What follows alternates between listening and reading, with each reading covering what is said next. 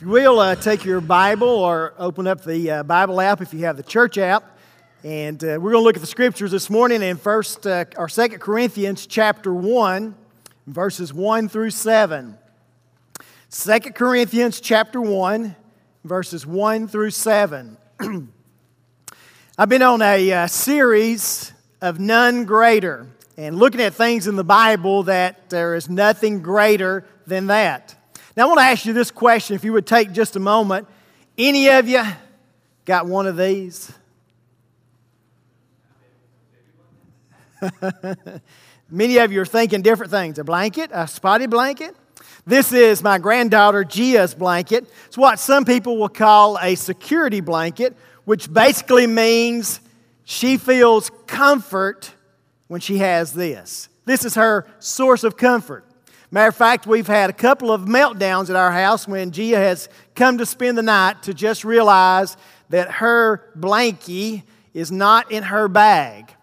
And she, she likes it. This side is a little rougher texture, and this side is a little softer. And so she wants to feel that soft side that gives her comfort. And therefore, a lot of people call it security blankets.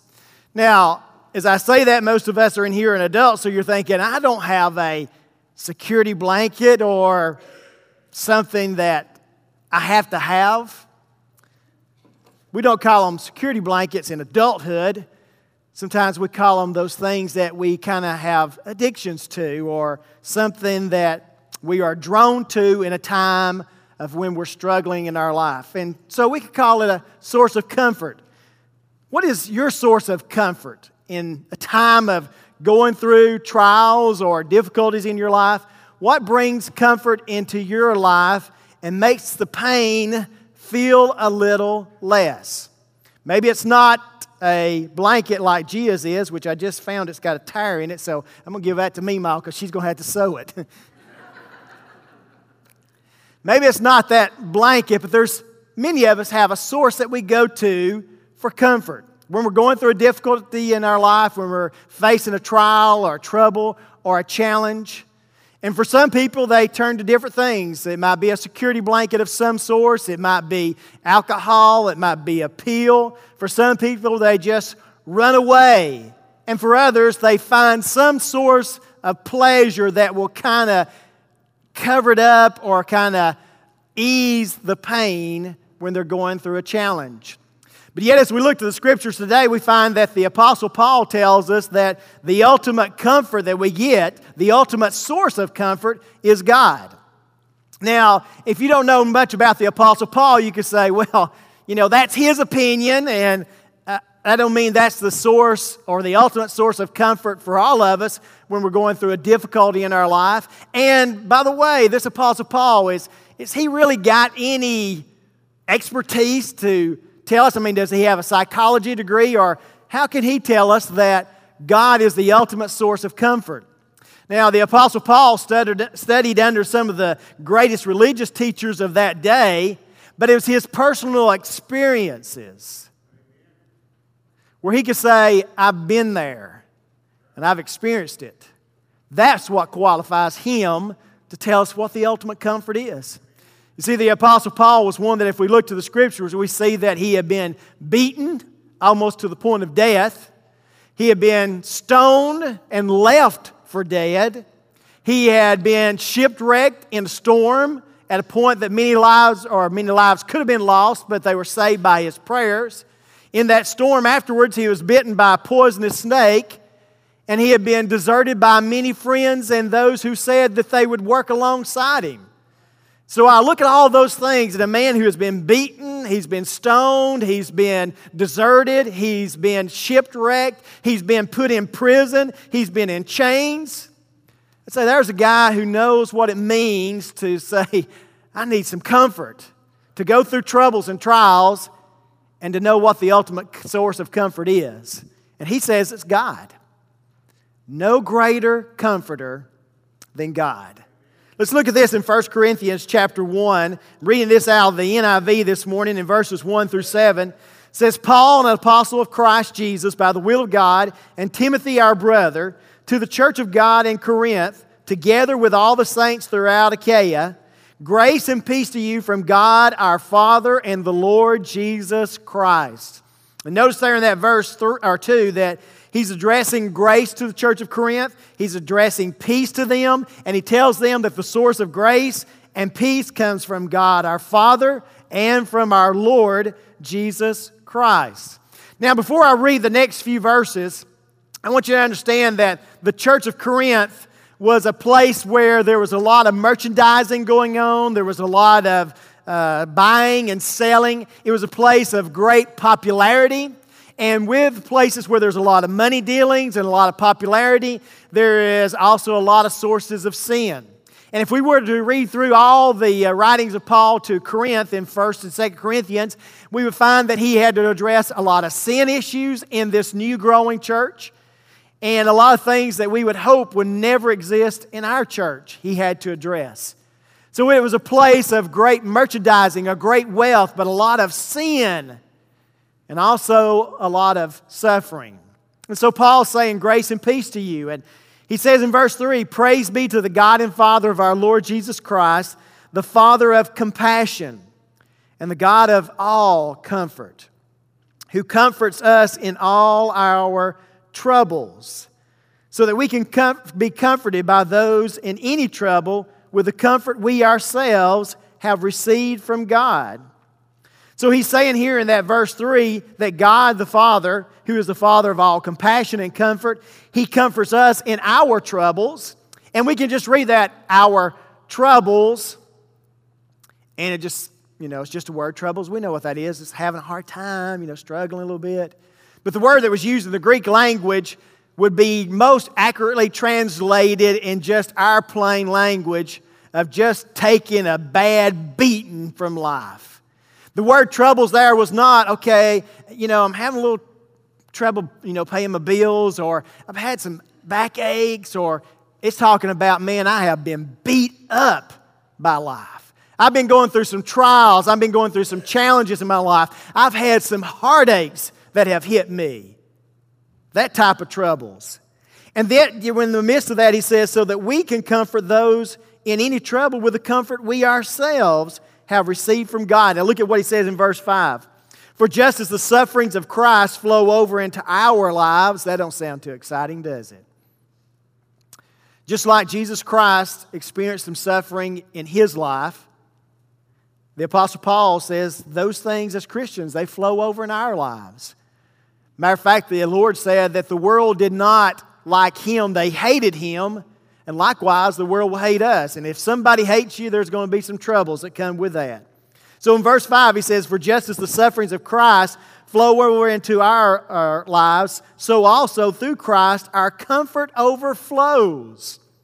So he says, Yes, we do experience bad things in our life. We experience suffering, but also the comfort comes in our life. And comfort is like just filling a cup to the rim and just overflowing. And that overflowing is not to be wasted. But the comfort that God gives us is to overflow out of our lives so that we can comfort someone else who's going through the same trials. And I believe with all my heart that God allows us to go through many things of trials and struggles in our life so that when we're walking along someone else who especially, especially doesn't know God, doesn't know Jesus Christ as their personal Savior. So that we can say, I know how you feel. And when they say, No, you don't know how I feel, uh huh, I've felt the same thing. And it makes no difference what you go through in life, no matter what your troubles are, there's somebody who's going through the same thing, someone who has experienced the same thing. As I was studying and reading about this overflowing into other people's lives and reading stories of other people who have gone through tragedies in their life and they have used those tragedies to touch somebody else's life. I read about Luther and Rosemary Smith, who had three boys, and both of the, uh, the husband and the wife had gone to pharmaceutical school, and they had pharmacies that they had established. And they had got to where they established those in Hilton Head, and they had a prospering business. Now they had two or three pharmacies going on. Their boys were growing up, thought that they were developing a great life for their boys. And at the age of 18 and 15, two of the boys were riding together, had been on a trip, and were coming back home, anxious to get home, and were in an accident, and it killed both of them. And when both of those boys were killed, that father and that mother didn't take that and say, Why did God do this? But said, God has given us opportunity to comfort others. And so they are constantly pouring packets of comfort and how to make it through loss into other people's lives because of what they experienced. They're letting it overflow into other people's lives. The Apostle Paul goes on to say in verse 6 if we are distressed, it is for your comfort and salvation. If we are comforted, it is for your comfort, which produces in you patient endurance of the same sufferings we suffer. And our hope for you is firm because we know that just as you share in our sufferings, so also you share in our comfort.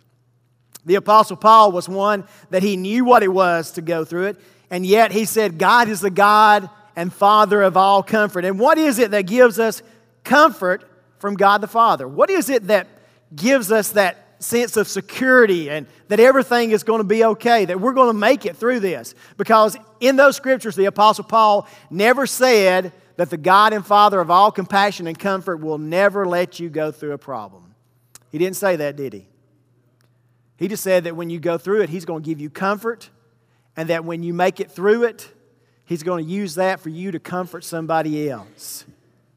What is it that gives us comfort from God the Father? As I looked at these scriptures, I found that one of the things that just leaped out of me to the scriptures is the fact that our relationship with God gives us comfort.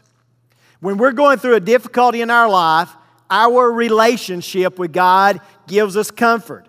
And I believe that's why the Apostle Paul, he said, God our Father and our Lord Jesus Christ, and that He is the Father of compassion and He's the God of comfort. What is He doing there? He's reminding us that God who created, He used the word God, right? He, the God that created the Yahweh, the, the Adonai, our personal God, the one that created everything and is the God of our life, is the same one who has you in His hands, and He is like a father. As the Apostle Paul said in one scripture, he is Abba, Daddy. He's my daddy. You know, there's nothing sweeter to a father than to hear from their child, Daddy. Now, you don't hear kids very often say, Father, do you? They are the father, but you hear them say Daddy most of the time, don't you? Even my grandkids, sometimes they call me GG or G Daddy, and sometimes they just get everything mixed up and they just call me Daddy. And they're, even though I'm not their daddy, I'm their granddaddy, there's just a sense of like, just love just overcomes you because they called you daddy. It's that connection, that sense of comfort that you are in their hands. You know, a lot of people don't believe that young people, especially youth, really have deep connections with moms and dads nowadays. but I read of a survey that the Associated Press did in connection with all things MTV, which I do not encourage or promote. And I bet this was kind of a shocker to them when they found out. But they tried to uh, survey young people, and in the ages between 13 and 24, they found some shocking things, and that was that 50% of those between the ages of 13 and 24 said that their idol or the person they looked up to was either their father or their mother. And for those ladies who are wondering, the women did get the higher percentage. 29% said their mom was their idol, 21% said the dad was. So us men got to work on that a little bit. But 50% of the children the young people, the teenagers, said that that was where they looked up to. Might be a shocker to some people, minded in the world today. The other thing that they found out in this age of 13 to 24 was that they found out that they said that they are the happiest moments. Listen, if you listen, say amen. Their happiest moments in life are with their family. Is that a shocker? Their happiest moments in life. It's not hanging out with their buddies or fooling around with a girlfriend or boyfriend, but it is when they're with their family. That's their happiest moments in life. And so when the Apostle Paul was talking about getting comfort, he says, God, the Father of compassion, and God, the Comforter, who gives us all comfort in all troubles. You know what that relates to today, doesn't it? That our relationship with God, when we know Jesus Christ is our personal Savior, and we know that God that created the world, who sustains life, who breathed into our nostrils and gave us the breath of life, He is our Father and our Comforter. So I can look at what the Apostle Paul says and say, I agree with him. Our relationship with God gives us comfort. But also the assurance, the reassurance that God knows how we feel and therefore knows how to comfort us in our need. That gives us comfort, doesn't it? You know, I told you that a lot of times when you're walking alongside life with somebody, especially a, that's not a Christian, and they, they're struggling, you say, I know how you feel, and they're thinking, No, no, no, you don't know how I feel. And you could say, Oh, yes, I do. I've been there, I've done that, I've gone through that.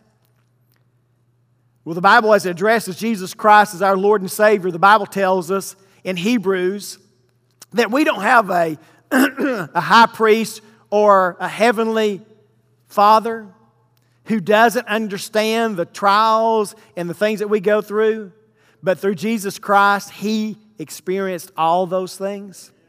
Just read Hebrews 4, chapter 4 and 5, and you'll see that it says that He is one who understands. You see, Jesus Christ Himself knew what it was to be mocked and made fun of. He knew what it was to be deserted by other people. He knew what it was to be beaten to death. He knew every phase of life. He knew all our temptations and our sufferings, and yet without sin, He lived out His life.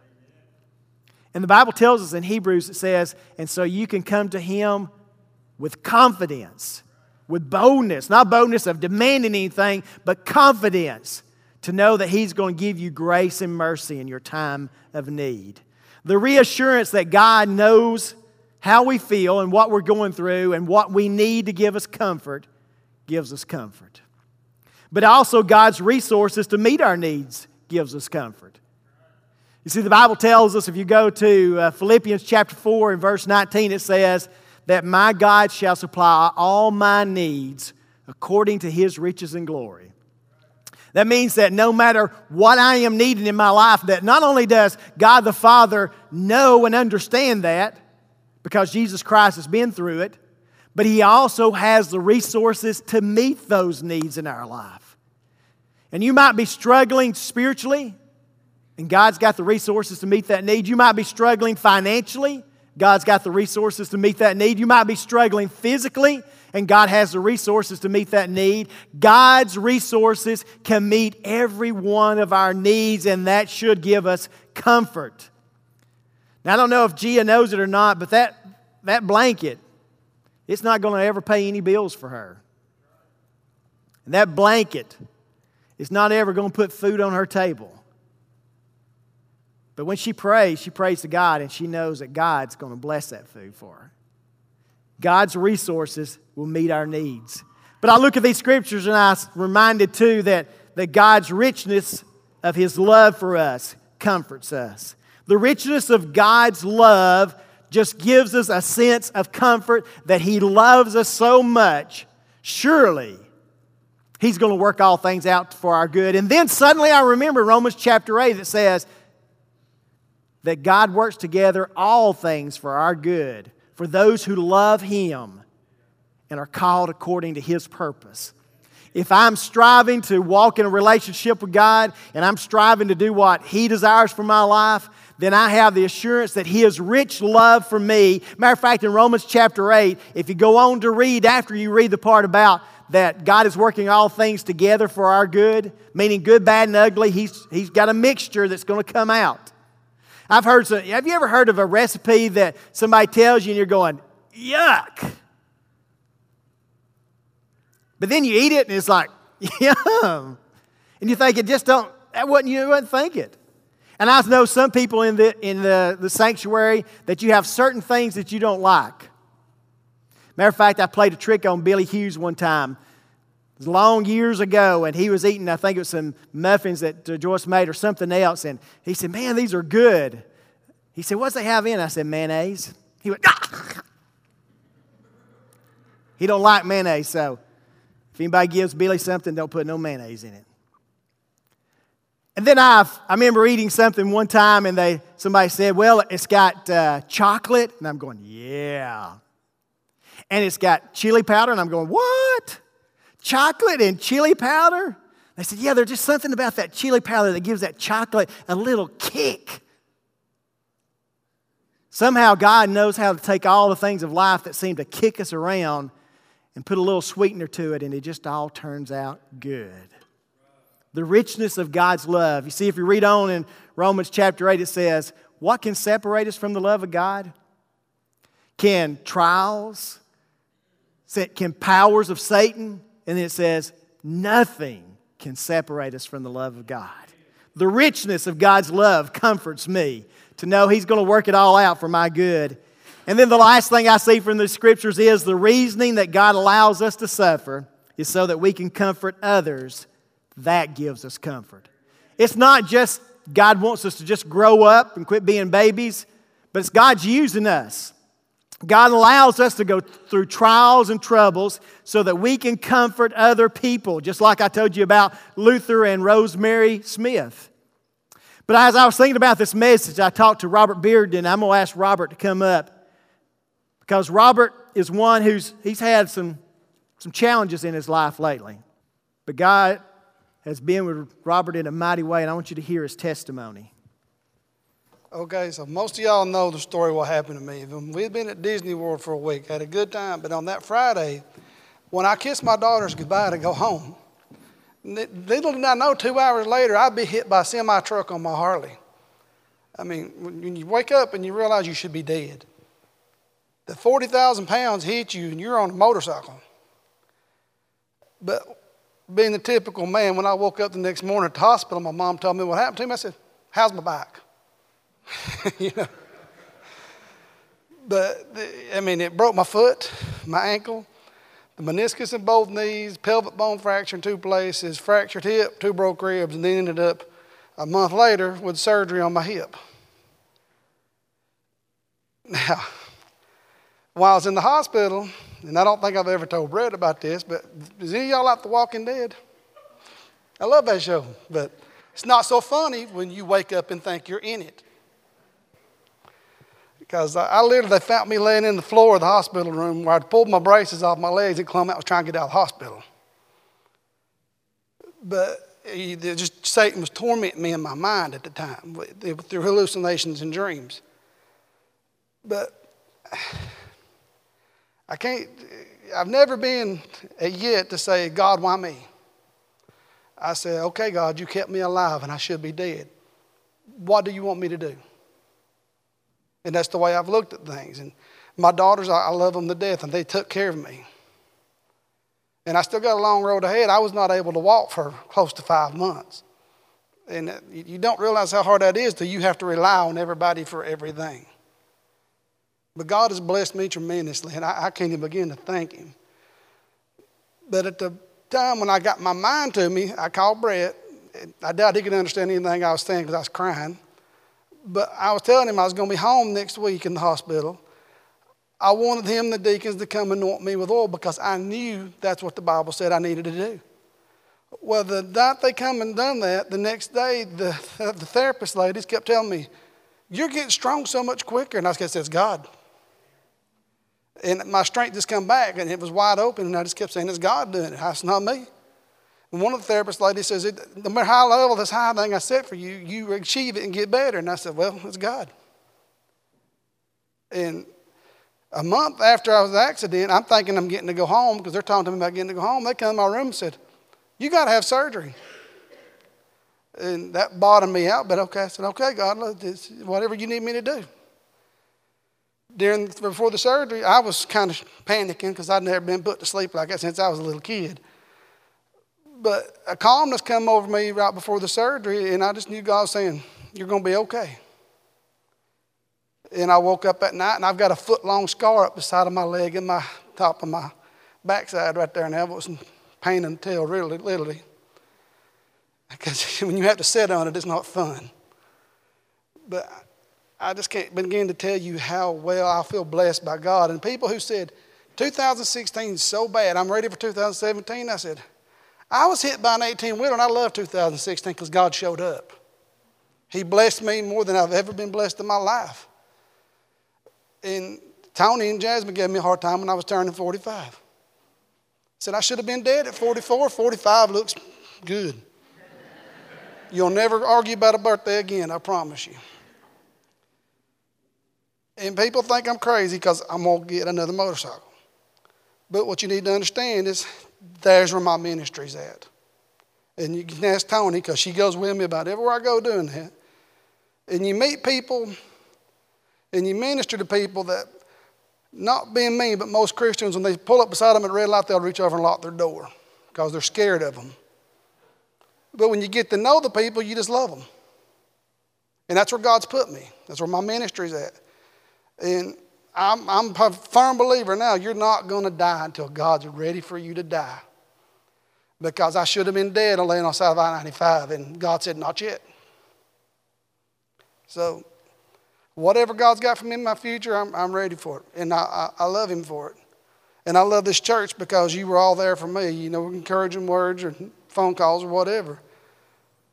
But I just encourage you, no matter what Satan throws at you, just look to God because God's going to pull you through it. That's right. Because uh, even now they're telling me that my left knee might have to be replaced later in my life, but that's okay. God will be there with me that too. Mm-hmm. And no matter what, he's, he's there. That's right. And that's the way I look at it, and I believe it here. And I mean, I have pictures if y'all want to see them. Some of them are not. If you don't have a strong stomach, you, I mean, you look in your motorcycle and your stuff that was in your bags all scattered all over I 95. I mean, it shut the interstate down for five and a half hours. It was that much stuff scattered everywhere. But no matter what, God loves me. That's right. And He's pulled me through a lot in my life, and, and so much I can't even begin to tell you. But He's always been there for me, no matter what I've went through. Even before I become a Christian, God was there for me, and I, I don't know that now, but I didn't know that then. But if I can encourage you one way or the other, if you want to talk, we'll talk. I'll show you the pictures. I mean, you really don't understand how much God pulled me through till you see those pictures of the accident scene. Mm. Because we found them on a news website somewhere. But if anything I can do for any of y'all, if you need to talk, you come talk to me because, we'll, I mean, if God pulled me through, He can pull you for anything you go through. That's right. I got a long road ahead, but it's okay. Amen. But anyway, Brett, that's. Amen. You're welcome.